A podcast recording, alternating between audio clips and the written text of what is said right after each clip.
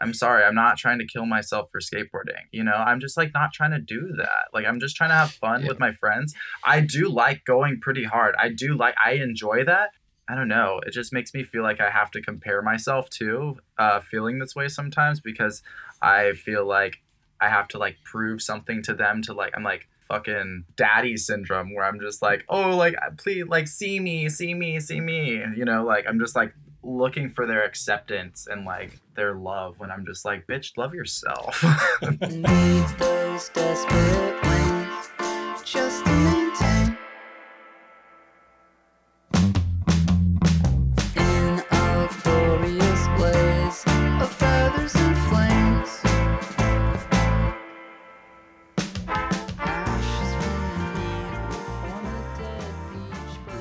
is up, skaters? Welcome back to another episode of Vent City. I am your host, Ryan Lay, today, and I'm joined by Ted Schmitz in Queens, New York. And also, we have a very special guest on the show today Dolphin Flip and Kevin Romar aficionado. Uh, dr- drag enthusiast? Is, is that uh, the, the term that you'd like to use? yeah that's totally fine And There Skateboards pro, Chandler Burton. Yeah! Pew, pew, pew. Hi, everybody. Chandler, where are you joining us from today? My beautiful little apartment in LA, Los Angeles, California. Oh, that's right. You just moved out of Jerry's place and are living Yeah. on your own, right? Yeah. Where are you at? Koreatown? No. Oh, oh, no. I'm in Silver Lake, actually. I'm right next to Cafe Tropical. Oh, you're in Silver Lake. Yeah. I'm. Li- I literally moved across the street. Really? yeah. That's amazing. Yeah, so we just wanted to have you on the show to just talk about everything that you got going on because I mean, I feel like as a professional skateboarder, new, newly anointed professional skater, you have so many different exciting projects that are going on, way more than the average pro, which is just, you know, film a couple video parts uh, a year. You've been producing and directing videos, you've been doing makeup tutorials, you've been designing stuff Yeah. you have your own line of, of clothing and then uh, what else on top of that Uh, just drag stuff, I guess. Just a lot of drag, like persona identities working through. I don't know. Just, just honestly, just having fun. That's, I think, the main thing that I've just been working on is really having fun and taking care of me at the same time. the ultimate project. yeah. you kind of got into sponsored skateboarding a little later in life am i am i right about that So late. Yeah. yeah well i mean I, I, yeah i was sponsored at a young age but i definitely like didn't get into the like bigger leagues later on in life so i feel like i can relate how, how old were you when you got sponsored I feel like I first got on CCS and Vans when I was like 25. damn Yeah, That's and I'm 29 now, so it's like kind of crazy. I had a late start in general. I think the first time a camera was put like on me was when I was like 23. And then I just was like filming every Sunday with my friends in Huntington, and we'd like go on all these adventures. And um, yeah, that was like the first time because I would always just soul skate.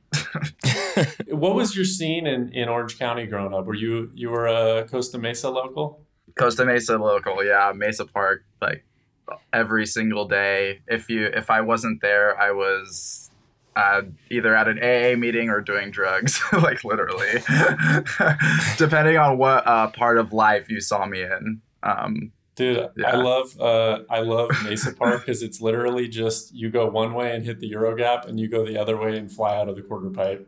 oh my god, it's it's.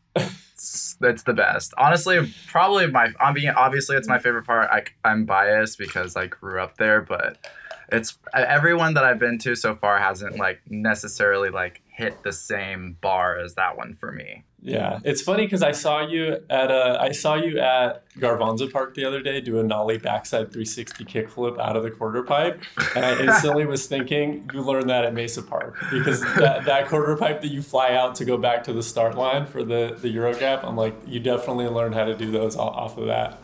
Yeah, that's why I do a lot of yeah. I I, I do a lot of fly out stuff because of that specific park. I also do a lot of flyouts because of Mesa Park. Really? Yeah, we- we have it's a- we- 300 miles away. yeah, we have a different, shittier, uh, bigger, bold Mesa Park in uh, in Mesa, Arizona that Ted and I grew up. That is just a a calamity. Um, it's just horrible park with only flyouts everywhere. Oh, really? Damn, that's sick. Yeah, you might Yeah. like it. We should we should do a, a Mesa Park swap. Oh my god, let's full. I'm so down to do that. That sounds like so much fun. I feel like we I, okay. I feel like we have so many things to talk about. I want to just start with. Can you give us just like a brief overview of like what growing up skating in Orange County looked like, and like how you kind of came into your identity as a sponsored skater around your mid twenties? Oh, okay. Uh, yeah. So my adventure. uh, So I first started. I started later. I started at like age 15, 16 maybe even. Um, I was rollerblading at the time with all my friends, and I was just a super li- like weird, weird, weird fucking kid. Like super weird. Um, and I still am that, but uh, I'm a little bit older and have a beard now. But um, so basically, I would go to the skate park as like a joke with like with uh, my my uh, rollerblades on with my friend and just like roll around and like eat shit. And then all the skaters like hated me from the get go. And then I watched the Z Boys and uh, basically wanted to be Jay Adams. I, have mentioned that before. But then um, I started just doing like sidewalk surfing stuff um, in front of Costa Mesa High School. And then from there, I got a uh, a skateboard from my grandmother for my for Christmas or something, and then I showed up at, at Mesa, and then just kept going there. Um, but the I think the main thing for me is that skateboarding was one of those things that I had at a really tough time in my adolescence when I was like uh, doing a lot of drugs and stuff, and that was like the one thing holding me on from like I don't know, just like other like self harm shit. So it was definitely one of those things that I held on to really closely. And I think it's one of the one things that I've never given up on because it's like a therapeutic thing for me more than it is just like a sport. And um, so growing up in Costa Mesa, it was like definitely a little weird. There was definitely a lot of like homophobic stuff. And I didn't necessarily know I was gay at like 15 or 16. I was just like always fighting it. But then um, kind of growing up and like finally coming, like getting sober um, after doing lots of drugs in high school and like beyond high school after graduation. I got sober at 19. And then um, I just skated every single day when I got sober. And that's like really what um, what I just did that because it helped my head. Um, I didn't necessarily do it to like get clout, do anything like that. I just did it because I loved I really, really, really loved it inside and it really like helped my brain like calm down when I was like getting sober and like coming out of the closet and um came out at 22 with two years sober. And um, i think it was like the hardest place for me to really be. Orange county is a little little conservative but it's kind of like a clash. A- it's kind of like a but honestly it's kind of a clash of like two different like there's there's Yeah. like the blue and the red. Like there really is kind of a clash of both um both parts of uh the yeah. So um I don't know. I had a lot of supportive friends, and I have a, I had a lot of friends that I came out at the skate park, and I started getting like little like snubs, and like I could tell there were vibes. There's a lot of gay gay jokes and stuff, so it was definitely really weird, but I was definitely fine with it because I was still kind of like homophobic in myself with like even coming out and being kind of like shameful of being it. So. Uh, I don't know why this just turned into like me being gay and skateboarding, but this is how it felt to like grow up in Orange County. It was it was kind of scary being like a queer person and um, Yeah. expressing myself fully. Like I came out at 22. I feel like people, kids now come out at like fucking five. So I don't, I don't know. It's, it was interesting. So, and then I finally met um, my friend Quinn um, and his whole crew um, and Alex Winkowski and all, or Winkowski. I think I'm saying his name. I don't know. I don't know his last name. Um, pretty sure that's his last name. um, but and we started just like filming and i got really into that so i'd like meet up with them at uh, a high school or like a junior high school in huntington beach and we would just go skate street and film and i really really really enjoyed that and i really then that's where sunkissed came from. There's like a an old part that i put together right before the first bottom feeder video. It's just like all the stuff that i worked on back then and Who, who was the who were the dominant pros? Like, what was the scene like in Orange County at that time? Because I, I remember that Costa Mesa was like a place that a lot of the Brazilians lived at. Obviously, Oh Scheffler is from further south, so there was there was kind of a mix of of industry, whereas now it feels like everyone has left um, and either moved to Long Beach or LA. But at that time, what Volcom was there, uh, they're still there, and then there were a couple other big companies. So, yeah, were there were, were there pros that you remember like seeing around, or or did you get integrated into any of those scenes, or no? Uh, I didn't really get integrated, but I, I, because I was kind of like still super awkward with people just in general. I, I was pretty turned off, but like, uh, one pro that really stuck out to me was Fabrizio. Actually, oh my God, yeah, yeah, and like he was, that's, that's, yes, that's Fabrizio exactly Santos. who I was thinking about. Really? As as Okay. Costa Mesa legends, yeah. Yeah, Costa Mesa, like honestly, it's like such a a beautiful soul and like a human being and such an amazing style of skateboarding and just like seeing him be like there were I mean, it was just so sick. And then like Felipe Gustavo would like come in every now and then and then like I got kind of like we would just see each other. We were like homies, but I looked totally different back then. Like I like didn't have a beard. I had like long blonde hair and just like skinny like skinny jeans and like all this so i was just like some like kid at the skate park but um it's funny because i see felipe now and he has no idea who i am and i'm like it's okay like i look nothing like how i used to and uh but i think the one that had the most impact on me were instantly like as growing up there and like going there it was uh fabrizio santos Yeah. name Um, drop big yeah, name drop sure. like legend And so when you got into filming skate videos, that wasn't until you were like in your early 20s. Yeah, I really didn't get it. I I don't think I ever. I think I had. I there's one clip in Stony Adventures teaser of me kick flipping this like bump to bump to. I think I showed you maybe, Yeah. but it's like at a hotel and it's like this like little bump to like flat gap thing, and I like kick flipped it and backside flipped it, and I'm like in like these uh, uh terrible orange like brown colored cords and corduroys and some like like some white t-shirt and it you, you just cannot tell it's me you just like there's no way anybody would be like that's chandler. It looks nothing it's so crazy seeing it. With big puffy like Emericas or fallens or something. Yeah, I, I love uh, I love so much that you had like the reversed pro skate career, which is that you went th- went, you partied really hard, you went through AA, and then you were like, "Oh, I'm gonna start skating every day, which is like what what old Baker pros do when they're like 35. it's so funny. Yeah it's very true Yeah, I, I, I Um, just yeah i just burned my life to the ground really quickly. I think a lot of it was insecurity of being like gay but also just growing up in a place where i just didn't feel like a, a human. And i still sometimes don't feel like a human which kind of like explains with like the like creativity of like like titus and stuff. Like there's always like some escape that i've always felt like i wanted. I've never felt like in my body as like a human so that's why i like made titus and now i'm super happy with just like having two like a double life almost it's it's it's drag has definitely helped me come with my identity and like just being a person and being like creative and like also having a, a thing that i could just be like a creature as too so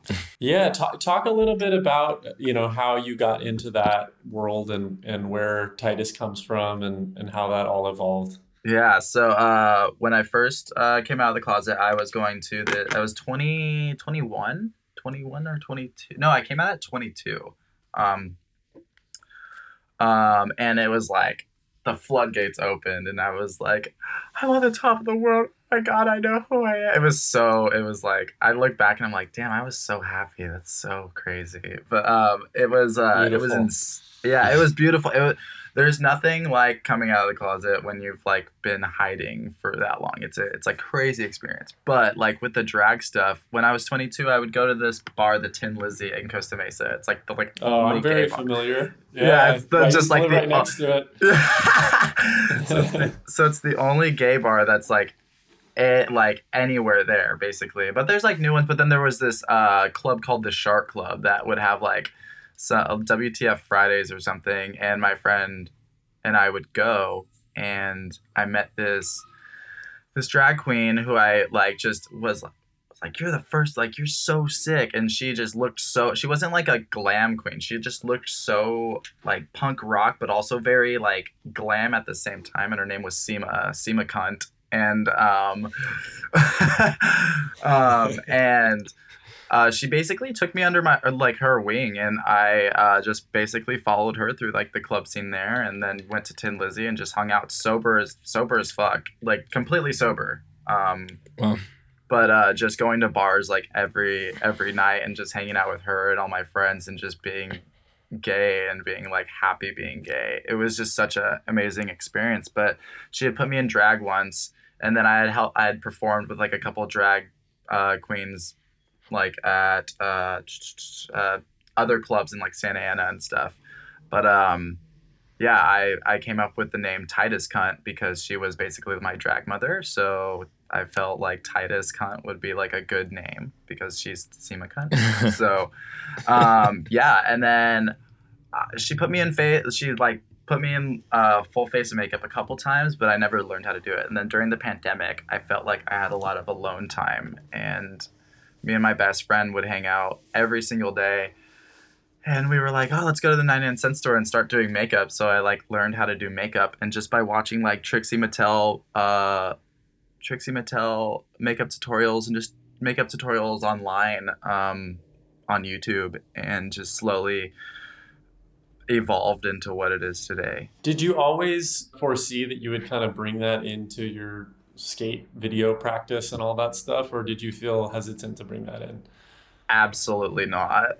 Absolutely not. Um, now I now I like I I've integrated it, but I Yeah, started. yeah. I mean, it, for, for as a as an outside viewer who's like come to know you in the last few years, it's hard to imagine that you ever would have been hesitant to bring that in. in I the video, 'cause know, I know. Literally uh, nollie backside 360ing over giant bump to bars at the Dime Glory full makeup on, you know. So uh, it, it's kind of hard to wrap your head around the fact that, that there was a, a point in time when you were you were a little scared to to come out with that. Yeah, I, I literally started an another Instagram that I don't use anymore just for my drag stuff because I was so afraid of people like unfollowing my main one that were like my close friends and I know it's it's one of those things where it's like it doesn't fucking matter but like deep down inside some people care you know and like I did Mhm. care and I care about I like I like my friends and I, I also under, I'm very understanding with people not like necessarily understanding what I'm doing and kind of being uncomfortable with it. I understand and it's it sucks, but like it's one of those things that I I do understand that like the world is not the way that like I'm intended like it to be. So like I don't I don't know. It's it's totally it was it was okay cuz I grew up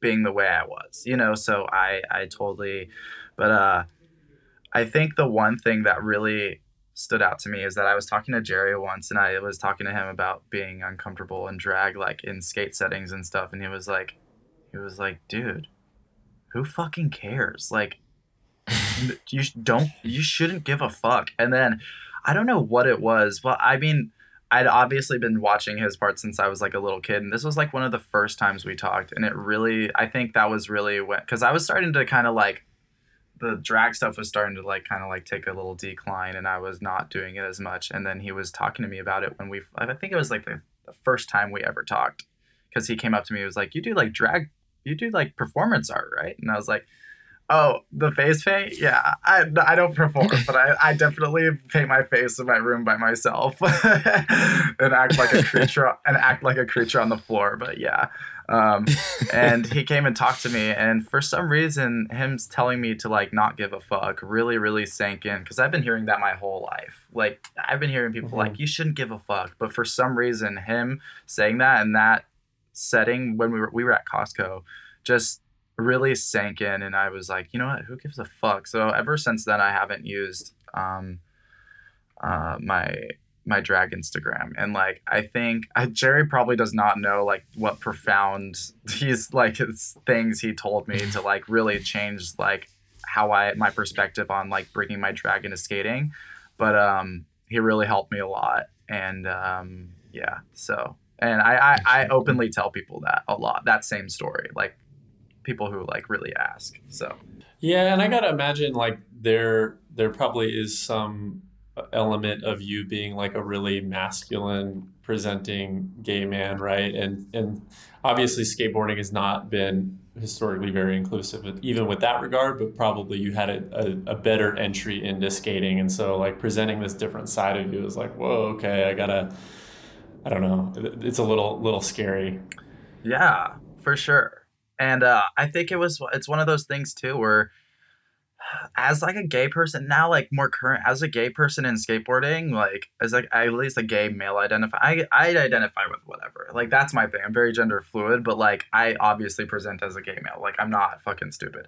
But like I could look in the mirror and be like yeah man. Um but like I think it's one of the things that I've kind of had a hard time with is like feeling like in the skate realm like just because I'm like a gay person, I'm not taken as seriously, like with like within the industry. You know what I mean? Like I feel like people are like Mhm. like at, at least like in regards to like some like bigger brands, you know, and um, it just it, it really sucks to feel that way um, in a uh, in an industry where before skateboarding, I literally have done this to like for therapy and for like the love of it, and now I feel Mhm. like I, it's like it kind of crumbled me a little bit the past year, but um, I have figured things out and like I'm getting through it all. But um, yeah, it's just one of those things where I definitely feel like as a gay male, I am not taken as seriously as like some like straight person, and it has nothing to do with like like that's just being like gay. You know what I mean? So um, yeah,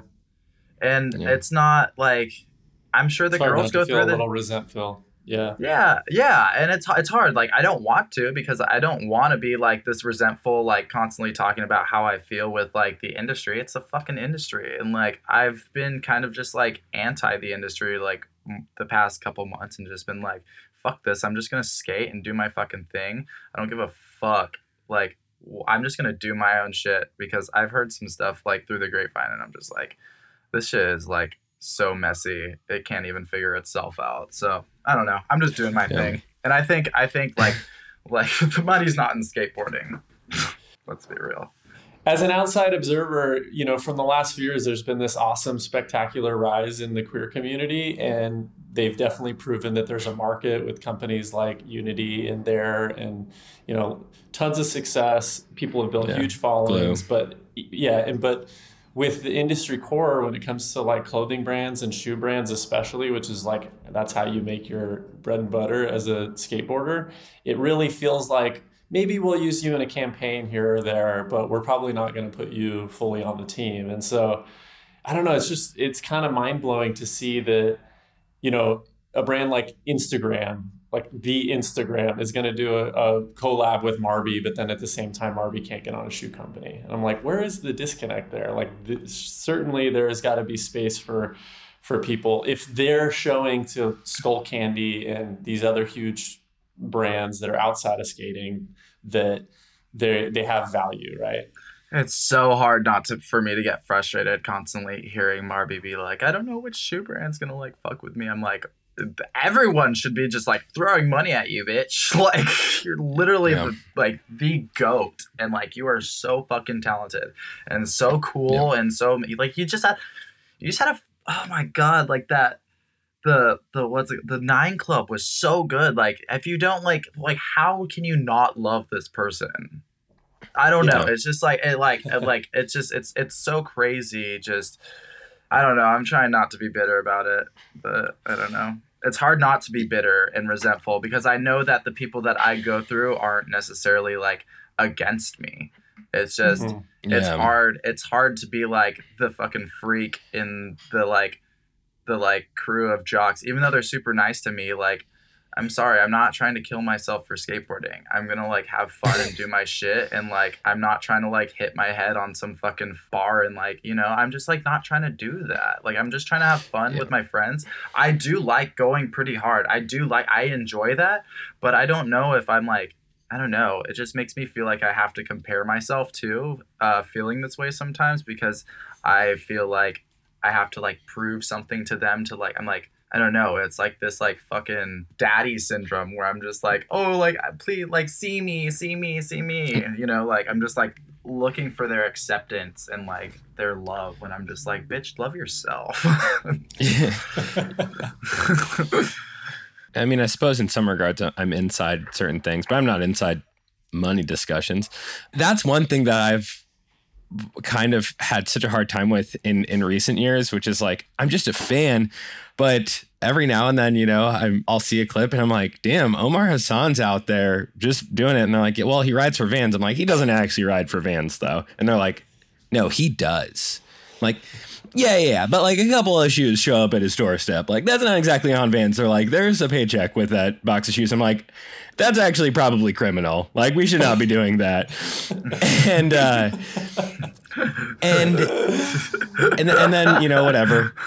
I don't know Larry, but but I have this feeling where even I am kind of have that zero sum mindset where I'm like, oh no, kick off pro since 91 and like bring up you know the newer generation into the fold. And then you know then i also kind of like recalibrate my brain and realize like no you can sponsor old guy you've got enough money and fucking bring up the new generation at the same time. There's no cap on global skate teams it's literally like a, a decision of a board and that board will forever be faceless and nameless and it's people who have emails on servers you know they're like vf emails they're not even vans emails you know and and it's, it's really frustrating from the outside because it, it almost seems like how can you you know short of like doing whatever the the version of going to Nancy Pelosi's house is for for the corporate overlords in in Colorado it, it's Yeah. really frustrating from from the outside not knowing like we're at the dime contest and we're like you know it's Frankie Decker and you are like, you know, in my mind and, and the minds of my friends that I had gone there with, like stars of the day. And, you know, Frankie, Frankie luckily is on last it. resort now, but uh, you know, I walked away from that being like, I'm gonna find whoever runs and them right now. You know, like, Yeah. and you know, Yeah. I have the same feelings for for the people who maybe have, or you know, I'm not actually gonna anybody, but it's like I'm like, dude, how do you not see that like this star charisma is like the thing that people are looking at? Nicole Hause, fucking you. People who are like the spotlight auto focuses on.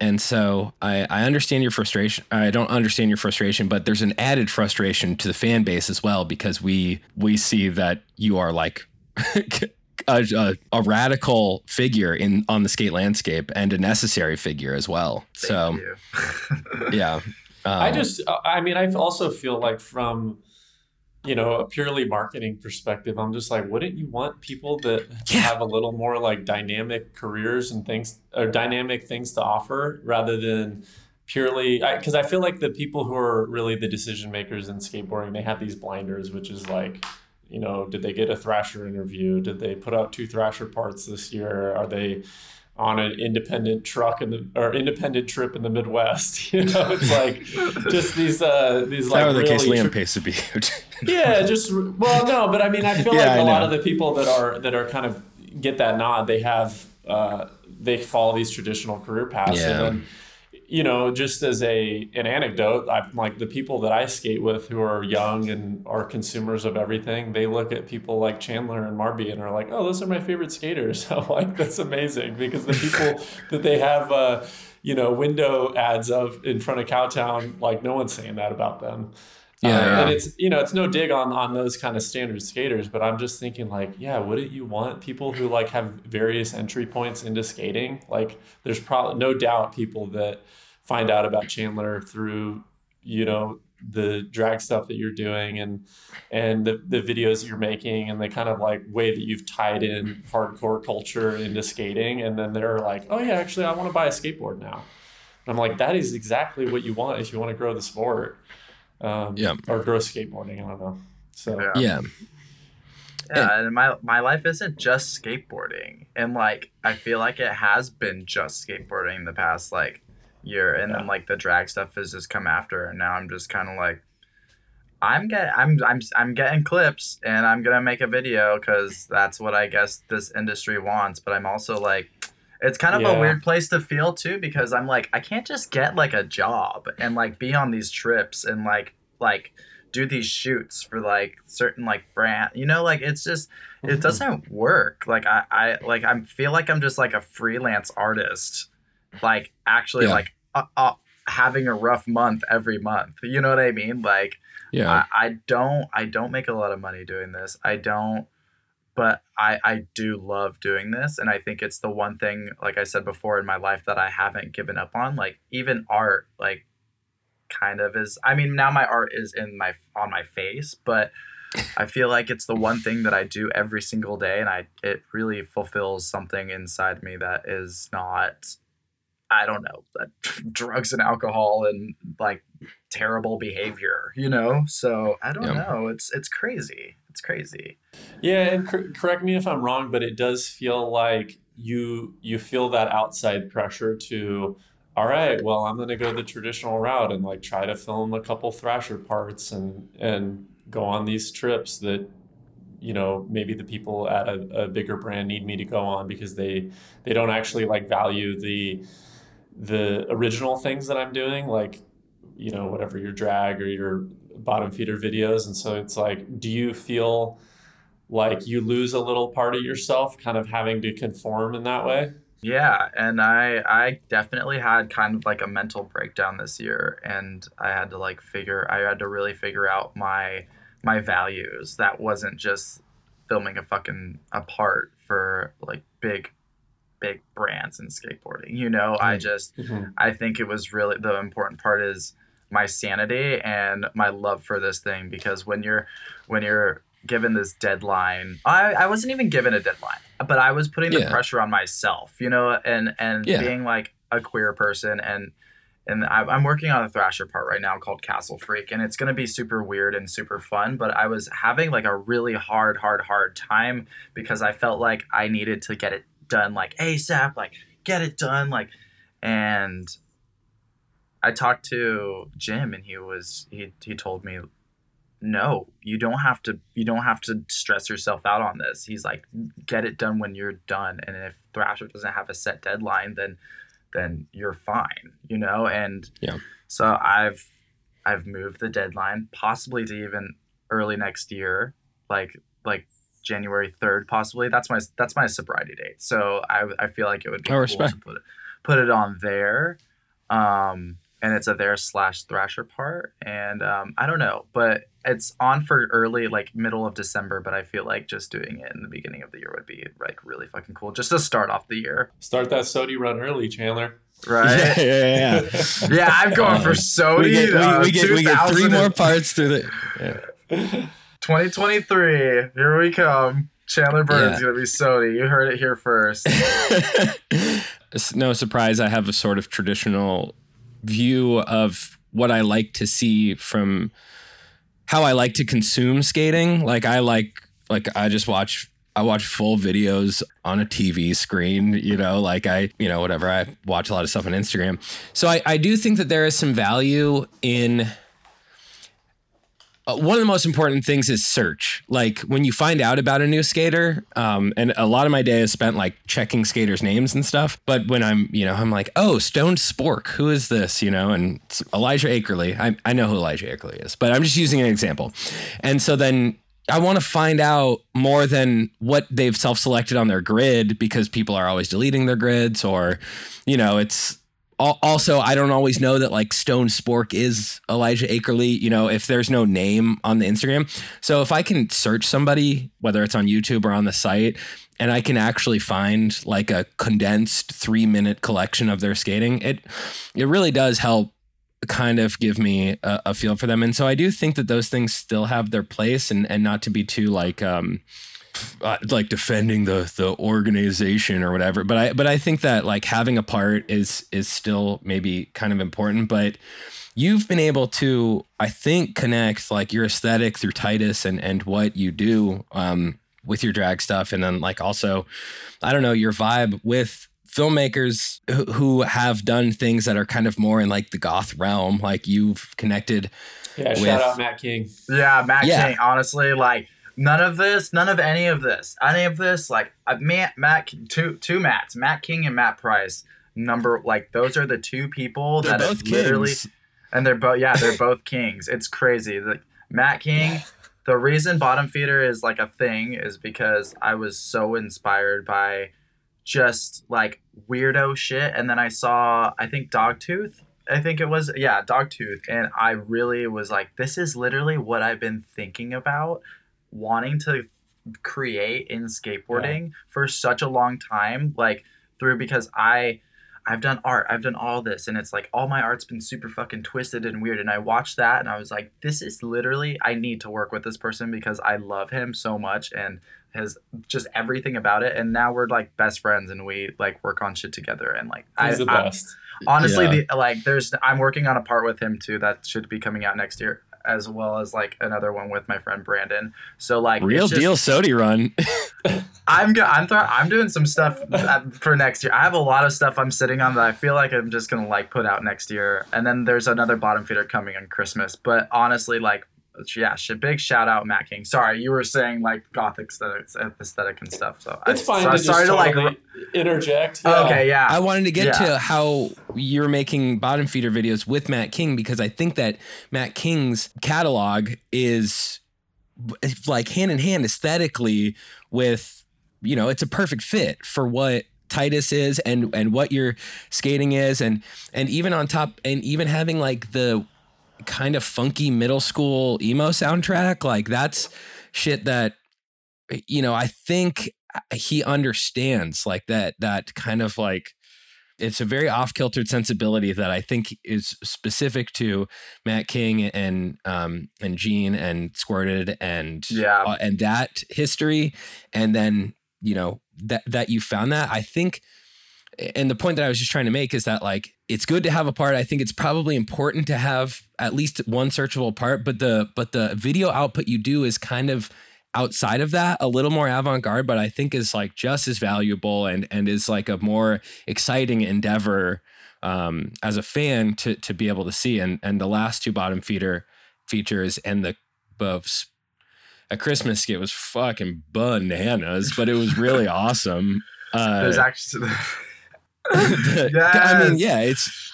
I'm like, oh, I'm gonna watch a skate video, and I'm like, I don't know if this is a skate video, but it is like, but it is an experience that is, um, it's literally more than a skate part, you know. And and I think that that that video work you're doing is is more exciting and narratively, you know, it's just as mar, you know, I don't want to talk about marketability. I don't really care about those things as much, but you have a bigger story to tell. You have a bigger output than just rip, rip, rip, rip, rip, rip, rip. And I think that all that stuff you're doing is, um, you know, indispensable. How often do you hear people say, like, I cannot watch an hour long skate video of just skate tricks and just be beaten over the head with incredible skate tricks, even if they're my favorite skaters? I'm just like, I can't, there's just, there's just too much skateboarding output.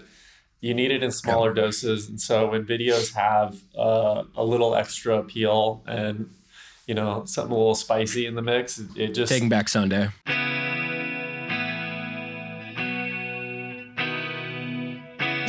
Your lipstick is colored up by the angel. I know exactly what goes on. yeah. yeah, and a lot of Skrillex. Oh my god!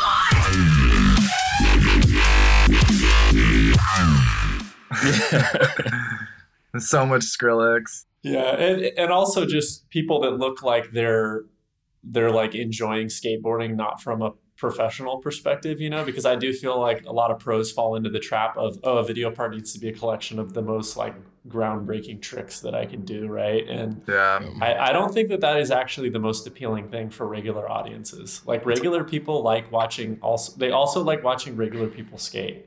It's You know? fucking Yeah. exhausting. It's exhausting. I like watch like some of the gnarliest skate. I mean, there are certain like like Pedro. I'm extremely inspired. Like Pedro Delfino. I'm so inspired Yeah. by his skating. Like I It's think like one of my him, favorite Sam, scares of all time. Sam, Sammy Baca, Antwuan Dixon, but they all have this. Speaking my language.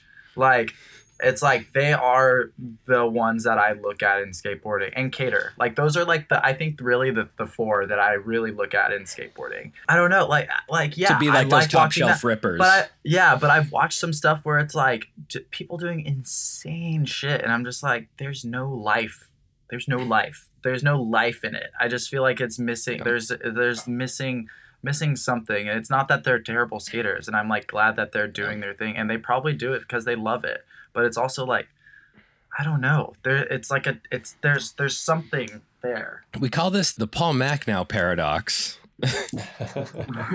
well, while we're on the subject of tricks, let's talk about your love for dolphin flips and of course the Kevin Romar, the nollie backside 360. Oh Where, my did, where did those come from? Because I feel like you have single-handedly made both of those tricks cool again. Actually, I always thought, I always thought nollie back 360s were cool. They just are very uh, underdone trick. And, and kind of a trick that you learn as a little kid and then and then never do again because it's actually quite hard to, to land that trick without pivoting it if Yeah. you need a Yeah. full rotation when you go down a, a, a gap and it's like a totally different ballpark than when you just learn it as a little kid where you do an ollie back 180 and then a half cab pivot Yeah. Yeah. Um, I don't know. Like the the the dolphin flip was literally just I don't even know where I saw it. I just one day felt like I wanted to try it in a skate park parking lot. I think I have it. I was in motorcycle pants when I landed it the first time. Um, Wait, the the the assless chaps, the the leather no, just motorcycle like motocross pants. padded fox pants. Yeah. Oh my god, I wish it was assless chaps. Uh, but that might happen in, in the near future, so we'll see. Um, It's not outside. but uh, yeah, I I learned it just as a joke, and I, it was kind of like landing it. It was like landing my first kickflip. I was just like, what the fuck, like.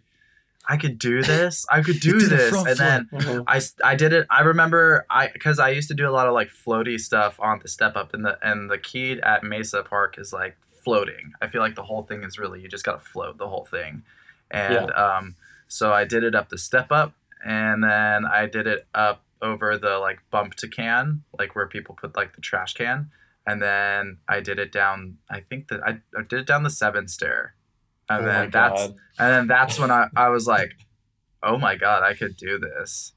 So There- there's I, kind of a, tur- a turbo flick quality to to dolphin flipping you know like it, it, it, it like flicks so much that it goes inverted yeah. anyways It's- as you were saying it's just a big fucking like massive jump. Like you're basically just massive thrusting your body forward with like high jump. So I don't know. um, so yeah, then I started bringing it to the streets, and I, I I understand that it's probably like a cringy trick to some people, and I've seen it done, and it's definitely looked really really cringy. But I feel like I like I've I well I've heard that I do them differently, and I also feel like I do do them a little like I used to do hard flips. So I they, like Mhm. I feel like it just feels like a hard flip for me, just like a different because hard flips when I I used to do hard flips down the seven stair like every day at Mesa when I was like 17, 18. and the way that you land it, it just slaps the bottom of your feet. Like it literally just goes boom, Yeah. then you're like, okay, I got it. Like it smacks the bottom of your feet. It's the same thing with golf flip. It just you'll feel it just smack the bottom of your feet. And then yeah, you I just think there's also that. I think there's also that quality where if the right person does a certain trick, it's it's fine. You know, if, if Rowan does a pressure flip, he makes it look cool. And if, I can't even remember who like the early dolphin flippers were. Like, Darrell Stanton. oh, Darrell Stanton for sure. Yeah, yeah. Oh my god! But that also uh that dude's Versace plug does them really good too. Uh, Hyun, Oh, yeah. I don't. I Hyun. hope I did not just butcher his name. Hyun. That's how it's spelled. H U H Y U N. He's a floater. Yeah. Oh, the Nollie Bat Nollie 360s. Big Romar fan. I love Kevin Romar, but I never associated both of them together until people were like Kevin Romar, Kevin Romar, Kevin Romar, and I'm like, okay, yeah, Kevin Romar, yeah. I, but that's funny because I'd see Kevin Romar at raves all the time when I was growing up. He's like a total raver. He's a DJ. And I would run, I love yeah, that. I would, I would run into him at raves and be like, "What's up, Park?" Ah, Like at raves, and it was him and his like partner, girlfriend, or whatever. Like I don't know if they're. It's it's always been a girl with him every time. So Yeah. but yeah, he's like a big raver, and I would see him in the rave scene. That's the only thing that like I really associate Kevin Romar with is raving. I didn't associate him with like Nollie full cabs or whatever. Like it was just. Yeah, so I just I, I just like doing them. I think after the dime one, we can we can safely say that that's your trick now. well, I gotta get one for this fucking saw, part. when I saw that on my phone, I was like, I literally gasped. I was like, what the actual fuck did he keep? Because I thought you were just to nollie back 180 it. And I was like, oh my God, because there's so much float time on that huge bump to bar. I was like, dude, he is not going another 180. What the hell? it's it was so much fun, honestly. That that like landing that, I was like, yes. Like it's so crazy being like, oh, being a little kid and just watching the like the X Games and shit like on TV and just watching the crowd go crazy and you being put in that situation where it was finally like I felt the crowd going crazy and it was like for me um also in like a full face of makeup it was so gnarly. Um it was like whoa this is what I grew up watching and it's for me. You know it was like an insane feeling Those are my cheers. Like I used to make those cheers, but now they're my cheers. it was, it's it's insane. I was in the crowd. It was literally deafening. It was like Bruce Springsteen stepped on stage or somebody newer. Uh, it was fucking unreal. People lost their minds. I mean, skateboarding is a performance art, and same with drag. So I just mixed the two. Yeah. You were a star all day though. Like I think you skated everything and and I, I think that's something that, that that's something that we talked about where where at the end of it um you were skating with Chima and Frankie and and others. I I wish I could remember everyone, but we were like dude, they've been skating for like 4 hours, like going as fast as they can every single try. Like their bodies must be toast and that you guys were still putting down the the highest impact hammers hours into the event after already having been treating your bodies like dirt it made it uh nothing but respect. Like everybody was sh- shocked It honestly was probably the best time that I've had in like a comp, quote unquote competition setting. It was just Yeah. that di- the Dime Glory Challenge is the thing in skateboarding that I think everybody should experience and everybody should partake in. You know, it is Yeah. so cool, so amazing. Everything else is just like the same. I don't know. I've just seen the same fucking person win every competition that I've been a part of the past year, and I'm just there's n- I'm just there's no life at all. Like they're so good at skateboarding, and like You're telling just- me when Gustavo Ribeiro does a crook nollie zero heel to win Street League, you don't feel something in there? I didn't I didn't see that. I didn't even watch that. But I know what you mean. Yeah, yeah. You kind of see the you see the same act like over and over. It's like kind of rehearsed. It's kind of it's in a format literally, and you're just like, oh, okay. There's no there's no spark. There's no magic. There's no surprise. And even even the next day, you know, in the rain, you came out after having already, you know, I imagine trashed your body the day before. Like you had to have been sore as hell, and came out the next day and put on a show again. Like it was amazing. I was surprisingly not sore at all. Well, Yeah. you're built different. It was crazy because I was I, I was so I, it was weird. I did not even understand why I wasn't sore. But I think what happens with my body, I feel like it's the day after the day after Okay, yeah, yeah. when I really feel stuff. It takes it. Ta- I feel like my body takes a second to really get sore because the the day after that I was fried. Like I could not move. yeah. So I, I I feel like the adrenaline's still pumping uh, like the day Yeah, after. Um, that was an amazing display. And I think that event is like well suited for you too you. because it's like, you know, I've I've talked and written about this at length, but it's the skating and pro wrestling, the the theatricality and the action, like when those two things blend, it's like you know, that's my favorite shit. And uh and and Dime meshes that you You don't want to be the quiet robotic guy who like secretly crushes it at an event like Don. Yeah, yeah, No, yeah, no. Hell no. That's not gonna be me. Yeah. That's not gonna be me. I was even I I, the, I was in the hotel room before and I was so nervous to walk outside because every pro in like the world was there. Yeah. Ryan Decenzo. Decenzo. yeah, and, and it's just I, I don't know. I walked out and Mason was instantly like gave me a big hug. and was like yes, and then like took a selfie with me, and I think that really really helped. Like, cause I don't know. There's certain associations that are important for me to feel comfortable. Like I, I there is kind of like a uh, like I'm a freak, you know, and I'm I'm outwardly and physically a freak right now, and just walking out and being like the fucking clown in in in the sea of just like human people. It's uh yeah it's it's definitely terrifying but it like it just the people were so cool and so nice and wanted to take pictures with me and that made me feel good because i was so worried. I'm always worried. Yeah. i think uh, if anybody doesn't fucking care what other people think about them i'm sorry like like I, that's not me you know it's just i i do care. It's Everyone and i'm does. trying i'm working on not caring as much but like yeah that we care about what other people think about me. Otherwise we wouldn't dress the way we dress. We would talk the way we would talk. Like it's just that it's just the human nature. So yeah um people i've people are always like yeah like don't give a fuck. Like i'm like no but it's not it's not always like that. Yeah. but like the one time jerry said that it really sunk in. But that was with drag stuff and taking it into Yeah. skateboarding not about like just being still still working on and it. then you committed to it and it was a fucking hit. Like also shout out mason. He's a little sweetie. Honestly shout out mason. Mason is the, one of the main people that makes me feel comfortable in that setting because he's just like always so present with especially a lot of the queer people too.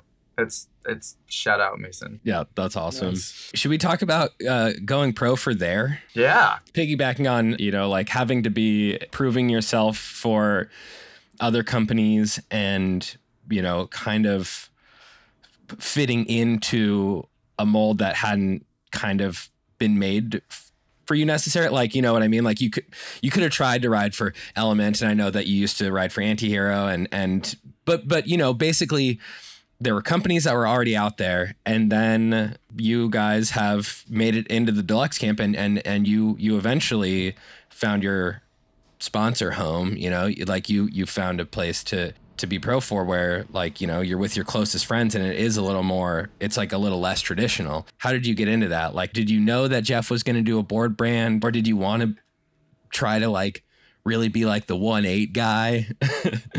Yeah, it, felt, it felt- like part of the magic of Unity initially was that it was like intentionally kind of vague, and so think a lot of people are really intrigued. Like, oh, they're Unity is going to do a board brand called There that is going to be a more traditional board brand with Yeah. a team, and like, what is that going to look like?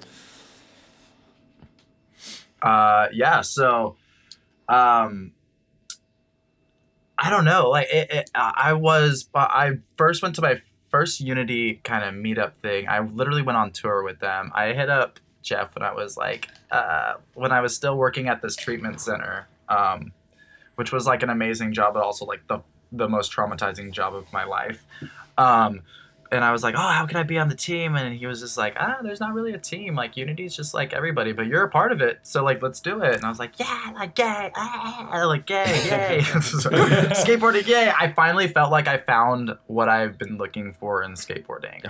It really like I had kind of like not been sca- I, I just wasn't driven. And then after that, after finding Unity, that's when I started getting filmed. Like it really, it really sparked something in me. And um, any queer person that is on the team will tell you the same thing that like unity really sparked something in them that, that was very special and um it's like you can't even put it into words. It was just one of those really like big motivators for me to like succeed in this and actually like feel seen. So um yeah so he, he after like doing my thing yeah i'd been getting flowed like anti-hero boards but anti-hero is super like like it's not like exclusive. It's just like not that many like people are on the team. Yep. so um I was definitely like, I don't know. I, I would love, like, still love to ride for Antihero, but I just think there is like the brand that I really, like, in my heart, am a part of. Yeah. You know, and same with I. I like.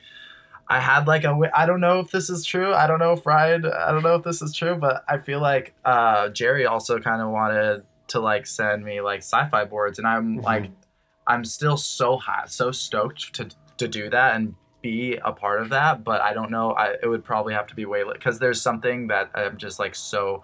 My heart is in there, and my heart is with Jeff Cheung because he really created something for me that um, w- was what I needed when like skating felt like pretty helpless. Um, after like even just doing it therapeutically, like being like, I don't know if this is like you know, and then I fucking walked out of that job and followed my dream after finding like Unity. Not like im- immediately after, but like after I found Unity and I was doing all this shit, the job was starting to like be like, no, you can't like get Sundays off, and I'm like, but that's the day that I skate, and then uh, some some like brawl happened at the at the at the treatment center and I literally just said fuck all you and walked out cuz I was just like I I want to pursue my dreams. And I have worked side jobs and like worked at Home Depot and then I stopped doing that because I wanted to skate. And um um, all that is basically like following my dreams is because unity is like a thing that I ha- still have so much hope in and like so much like love for. And um, the same love that I have for just skating in general it's like the same thing. And just skating with my friends that are a part of it. Um, so becoming pro for that this year um, I don't know like there's still some like uh, imposter syndrome there because I feel like I still have a lot to prove but I feel like um, a lot like I'm starting to feel it now and just be like pro, like stoked on it. And um I think I think it came at uh, an, an in, like the pro celebration came at an interesting time in my life where I felt very helpless in skateboarding also not feeling very pro with like not having like a shoe company like actually like not just having me on a flowgram Yeah. um and you know um not seeing like being like broke as fuck Yeah. like no money. Um but I, I i'm figuring it out and that's not i'm not doing this for the money. The money is just gonna help me like live. I i'm still gonna skate even if i like am fucking homeless and like you know it's just it's this is what this is what my life is. And um i don't know. The think unity that's- is really I think that's a really important point, like I, that uh, not enough people really understand, which is that some of your favorite pro skaters are literally living paycheck to paycheck and trying to make ends meet, and at how challenging it is with how free natured filming street stuff is to have a job and and because it's not as if like oh yeah we just I go to work and when we get off I go to the spot from six to seven. Like you can't make beautiful videos that way it's not it's impossible like you really have to kind of float around and have time to be on sessions and like that's where the magic Move the from. And deadline. it's yeah it's really challenging to, to try to, to try to do both and so it's it's great to hear you speak about that because i don't think that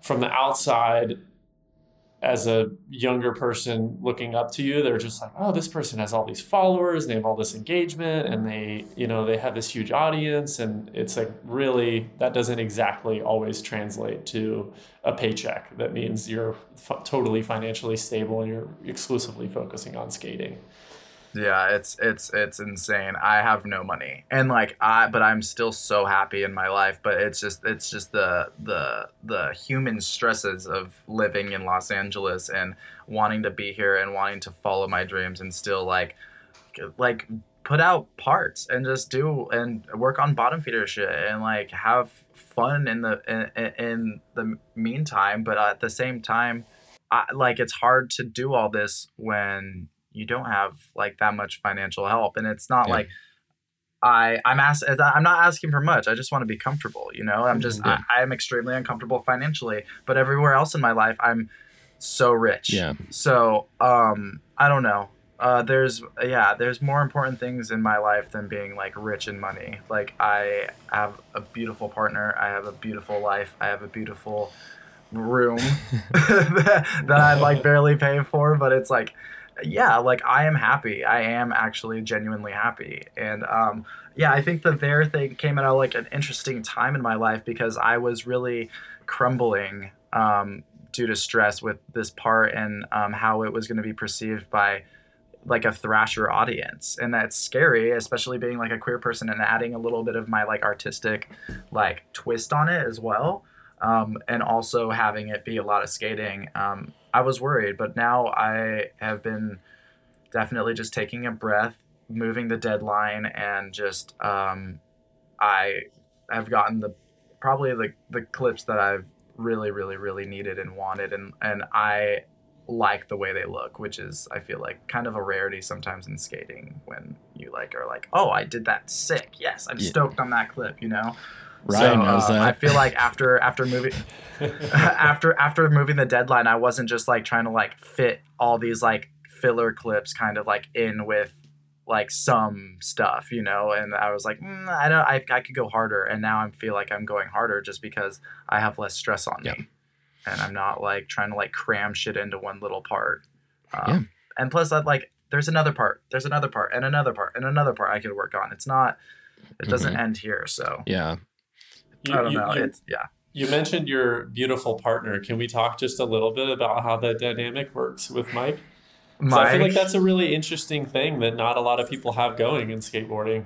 So my partner Mike Ayama is he went to school for for film and like cinematography. So he knows all like the aspects of like filmmaking and stuff, but he never dipped into skateboarding. And when we met, he worked at Sony and he was like we didn't even meet like in like a sexual setting like most gay men do. But um we met in kind of like a like a nice friendly setting where um he was like, "Yeah, I'm just trying to like broaden my like creative circle of people and skating is definitely something that I've been looking into recently and yeah I would love to like meet up and like hang out so became this whole thing and then we like ended up really liking each other and now we're together but um in the meantime he has picked up an HPX uh and been skate like filming everything. I've been teaching him which is like so hard to teach somebody like Feet, good face, filming and feet. skateboarding because yeah face feet. Like that's like kind of one of the things where i was like okay like look at strobeck understand that this is okay like i'm gonna look at strobeck and see how he made hd filming look like people are going fast like that i think that is like something that like come on like he definitely yeah, yeah. did that like there i'll give credit where credit's Yeah. due like he he really made hd filming look good Yeah, yeah. it might be tight, but it's it's still like it makes it it's exciting. And so I I told and then I started showing him people like Fletch because Fletch films kind of like a little bit tighter, but like also doesn't like you know it's it's not as tight Yeah. and it like works. And then Otto Ray, Yeah. and then you know like and then going down the line, and then Matt King kind of like took him under his wing a little bit. So like they started like he was asking, and Matt's like, "Take the uh, fisheye him." up so, here. Like, Matt, yeah. yeah, so he has a lot of like good filming um, references. And he has an amazing film teacher who is basically like I feel like Matt King with it because I uh, it's really hard to teach somebody like good skate filming because it's such a weird. He's like this is like the weirdest fucking Yeah. industry ever. He does not understand it. He's like people make like millions of dollars off a fucking commercial. You like are you like killing yourself for maybe like 700 bucks? Yes.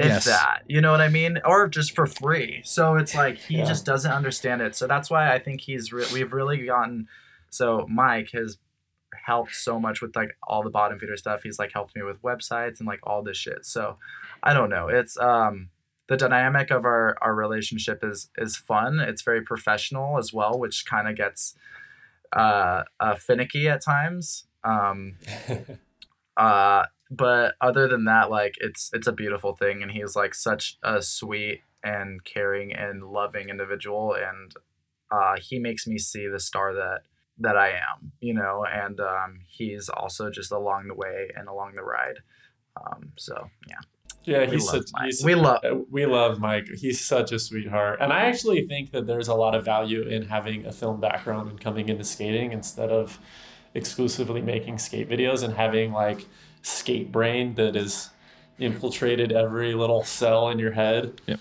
Um, I think that there is, yeah, there's a lot of value there.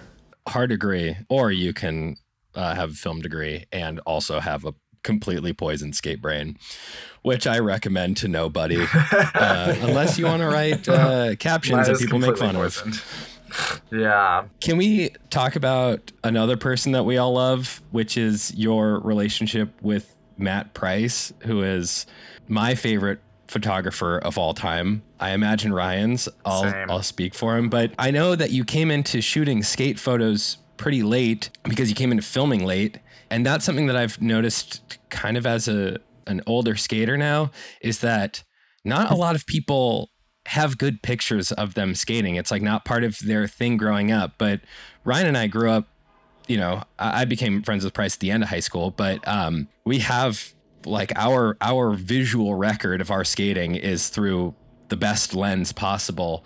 Um, and you now, your photos are all through mostly all through through Price. And how did that relationship emerge? And and and how is it? Because I know that you are now in a professional relationship with him as well as CCS. So CCS, uh, yeah, the first time I met Matt was the CCS. CCS actually sponsored the first Unity tour, down to because all they did was go from uh, I think they went from Oakland to uh, to sorry uh, Los Angeles, Mhm.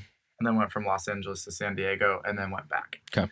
So um, along that way, I met up at the San Diego one. Uh, I uh, uh, James and Victor picked me up, and I hopped in the van, and then that's where I met Marbie as well. But Marbie had broken her leg the day Yeah. before in LA, um, and she was just in the back of the van. But I met Matt there, and then we just started talking a little bit, and then he followed me, and then I we just started talking more, and I was like, yeah, like let's hang out, and then he was just like, want to want to do some CCS stuff, and I was like, yeah, and then he's like, are you writing for any shoe brands or anything? And I was like, no, I, no, and he was like, let's get you some Vans. So he got me Vans, and he's like, I'm thinking Vans, Anti-Hero, Indy, and Spitfire would be good for you, and I was just like, yeah, obviously, and then he got me like.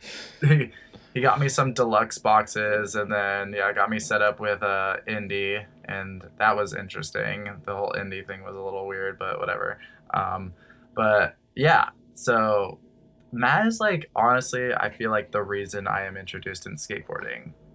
I think he really was like, oh, this person's this person, this person's this person. Oh my god, Yep. like let me like like really hooked it up and that's i think also like unity and matt price are like the reason i'm i was like so motivated to skate and uh, work so hard at skating because i was now um, getting stuff for free instead of getting shop boards that are like already chipped you know what i mean Yeah. i was living Yeah. off those fuckers I, I really I think that also just speaks to how crucial it is to work with people who share a similar creative vision or like get what you're trying to convey because if you don't and you're just kind of like running into each other with you know I, I felt that way when I was writing for Etnies you know like trying to put out the stuff that I wanted but in this extremely constrained way and not being able to make anything that I felt like was interesting or like that felt like me Yeah. you know so Yeah. it's it's it's really important to find photographers and videographers which obviously you've done with matt king and, and price and a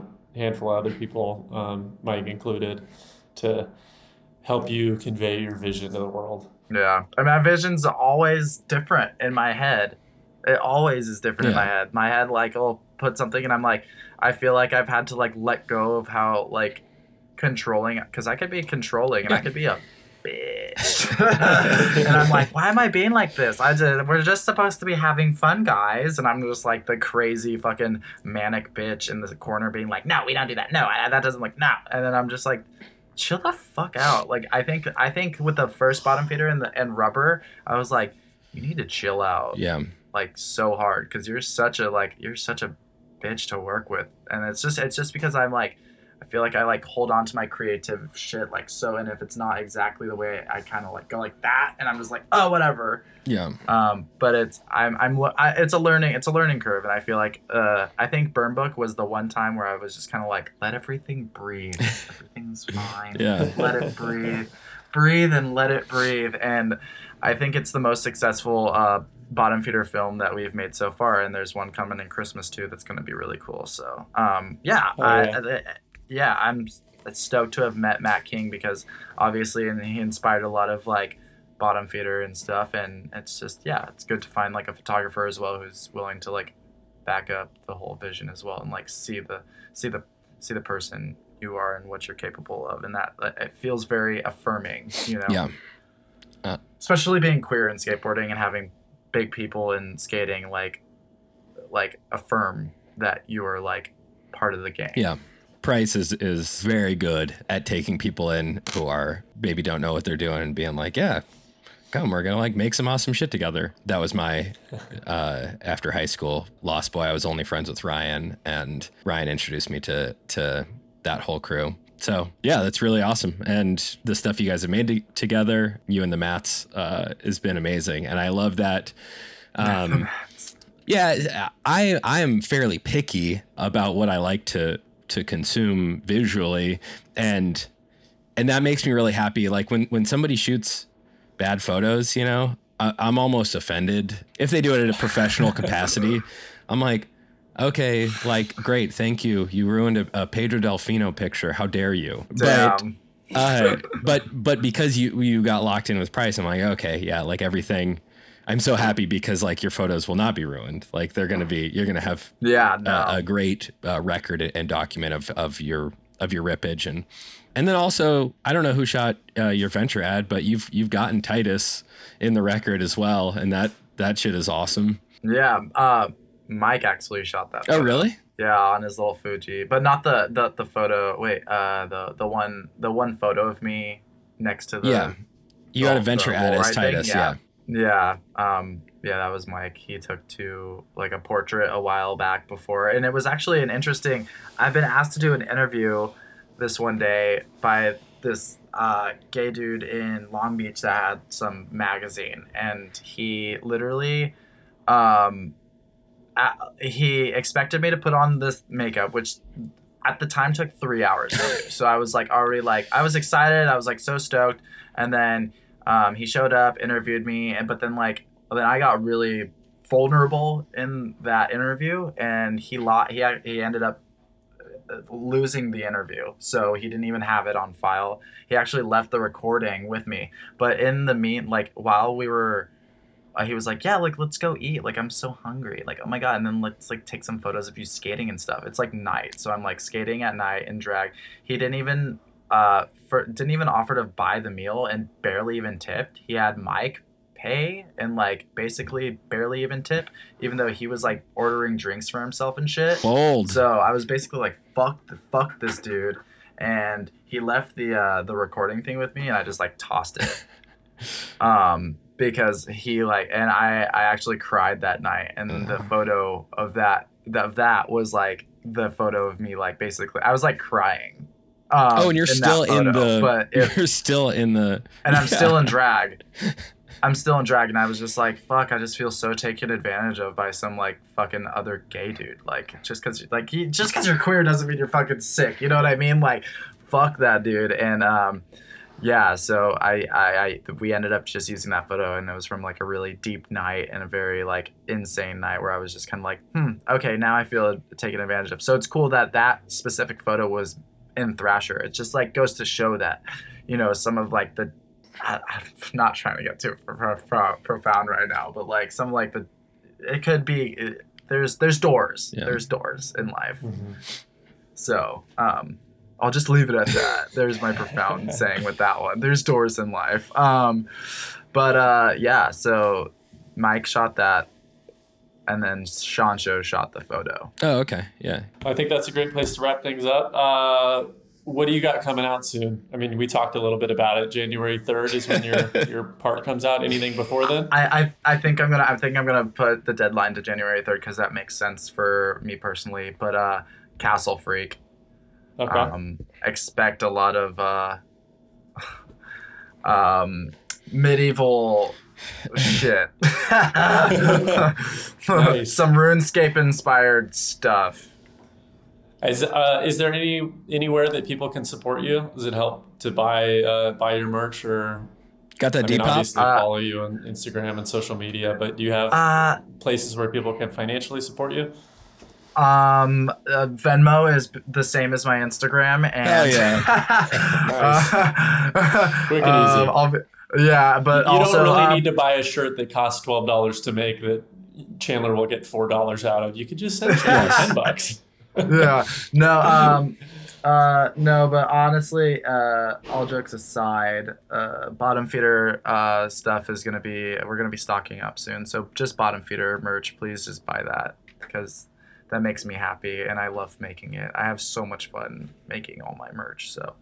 Um, Do you yeah. wait? Do you design the heavy metal writing? That no, that is actually a artist. I think we lost Ryan. That is a artist in um in Italy. Yeah, they're like a non-binary artist in Italy named uh, Damiano. They have worked with a couple of noise musician artists and like sound engineers that I've I've uh, hung out with, and I'm just the biggest fan of them and their their whole like art vibe is really sick.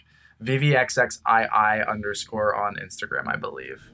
Awesome. Sweet. Yeah. Well, thank you so much, Chandler, for uh, taking the time this morning, and I hope to skate with you soon. Yeah, let's skate soon. All right. Bye, y'all. Thank you again to everyone for listening. Our intro music is by the wonderful band Roar out of Phoenix, Arizona. Our credits music is by Dylan Bryan out of Wisconsin. Why can't I ever remember? I think it's Madison. And our logo and graphic design, as always, is by St. Louis's Michael Warfel. Look at all those places. Look at all those names. More credits coming up.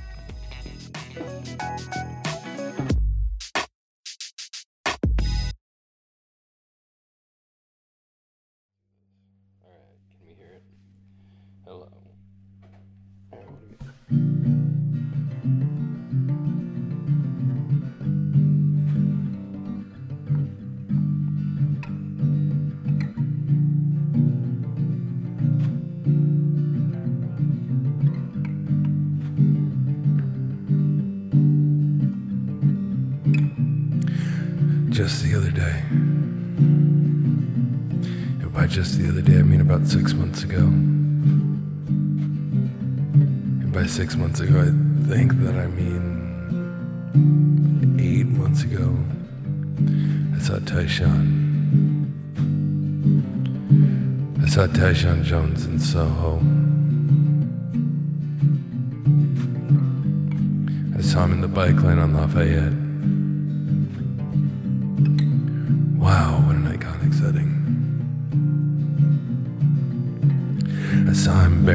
South.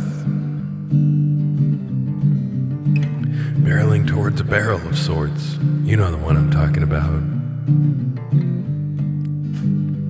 It's about 24 inches off axis.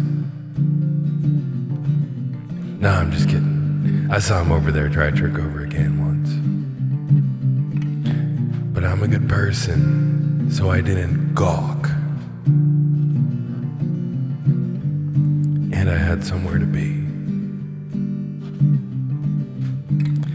You know who strikes me as the type of polite pedestrian who would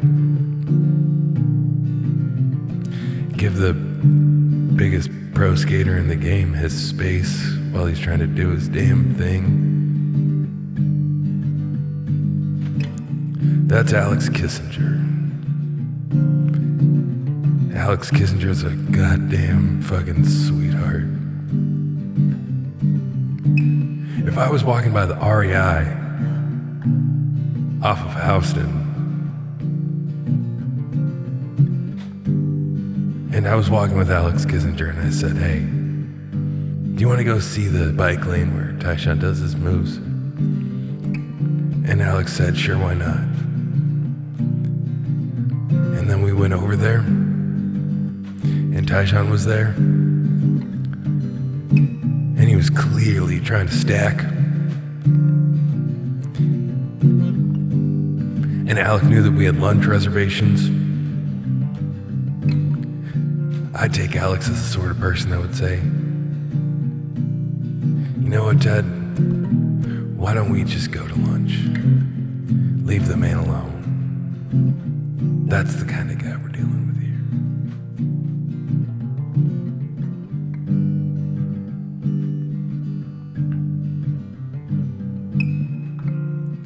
I haven't really seen a lot of other pro skaters in the wild like that. Usually I'm just with a crew of mid 30s soul skaters. Actually, they stack too. Ooh, I lost time there. Ooh, let's get it back.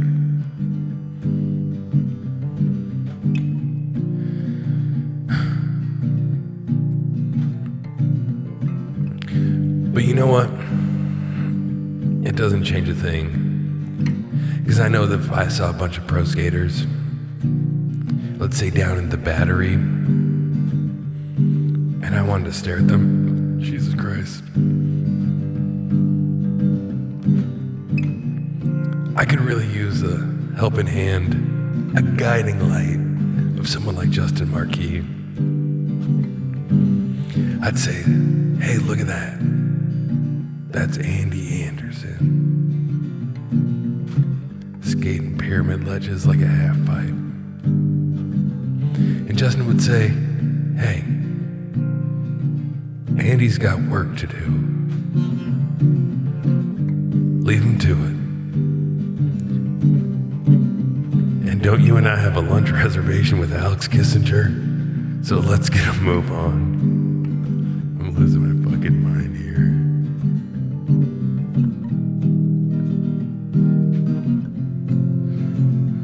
Well, I'm sick as a dog, and this is the song you get because I gotta do it in one take off the fucking dome. This is what the dome sounds like.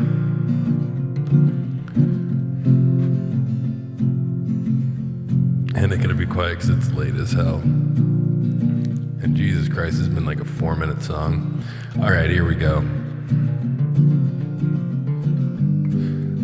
I'm not gonna tell you about the time that I jumped into the East River because I would never jump into the East River. But I can tell you the time about uh, when I saw Ben Kay. In 2013, I was in New York City. I was in the Lower East Side at a park called LES, and I don't know why they call it that. But I saw a guy there wearing his jeans, hiked up real nice. I saw him feeble grind the flat bar. And then, without missing a beat, but while also taking a lap and maybe doing another trick,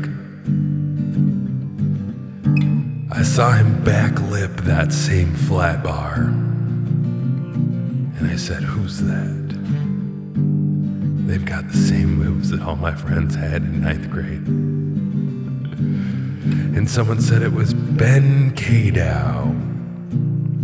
And I said, Oh, is he related to Dave? And they said, No. That's spelled and pronounced differently. And then they told him, they told me he was going to be on 3D. And I didn't know what that was. But you know who I think did?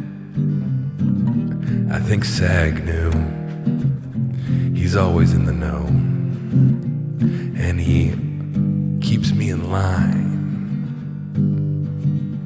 informs me of the times, tells me how to pronounce Ben Kadow's name. Did I get it right? I might have fucked it up again.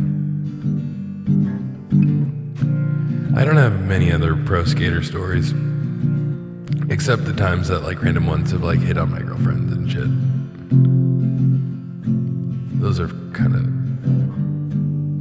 I, I thought they would get funnier with age, but they just kind of get ickier.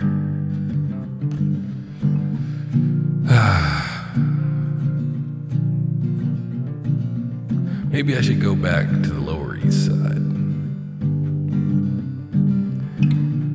Sean Doyle, you might be God of the Lower East Side. You're so good you made me lose time. Because I don't know how to play and talk right. I'm not a troubadour. I'm not Bob Dylan when he was dope. But goddamn, you're dope. Maybe the best technique I've ever seen. Maybe the best technique I've ever seen. Maybe the best technique I, I, I have ever fucking seen. He's got a switch flip you'd admire. He's got a kick flip that you would also admire. Also admire, but switches twice as hard.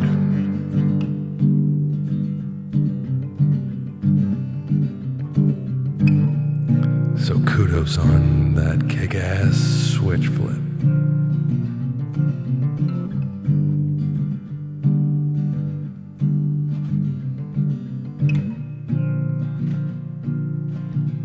I don't know how long I've been running this, but guess what? I'm gonna take it 12 more minutes until I tell you all about Andy Yamazaki. Andy Yamazaki. 12 more minutes till I tell you about him. No, I'm not, but I'm sick, and I kind of sound like um, the fuck is that guy? The guy from Canada who's like a hip hop country western artist. Oh god, I got like COVID brain or something. I don't have COVID. Don't worry. I've got strep throat. The fuck was I talking about, Andy? I don't know how we got here, but I remember, and I don't think I've ever told this story, but one time I was walking down Lafayette in a little neighborhood called Soho, south of Houston, and I saw uh, Tyshawn Jones.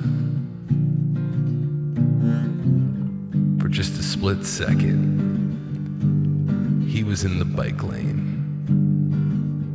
You know the bike lane. Yeah, that bike lane. He does not see a world without cars. He loves blocking the bike lane. He's like a FedEx truck. He's like a cop car on the Upper East Side. He's like a trailer behind an electric bicycle with a bunch of Amazon packages. Anyways, I never told the story before, but I saw Tyshawn Jones in the bike lane on Lafayette. I'm pretty sure that's the same street. Anyways, he was doing his damn thing. And I just let him be. I'm a good person. Yes, I'll reiterate that. I'm a good person who let Tyshawn do his thing. And you know why? It's all because of Andy Yamazaki. Andy Yamazaki said, Hey, if you ever move to New York when you're 33 years old, and if Tyshawn is working on a new Supreme part, and if you see him in the bike lane working on that part, leave him alone if you've got somewhere to be. And on that very day, you bet your ass I had somewhere to be. I was missing a ferry down at Wall Street. I was missing my friends at home. I was missing everyone that I ever knew. I thought I was going somewhere with the end of this song, but I wasn't. Andy Yamazaki kept me in check, and Tyshawn got his clip, and we all won. We all won. Thank you all.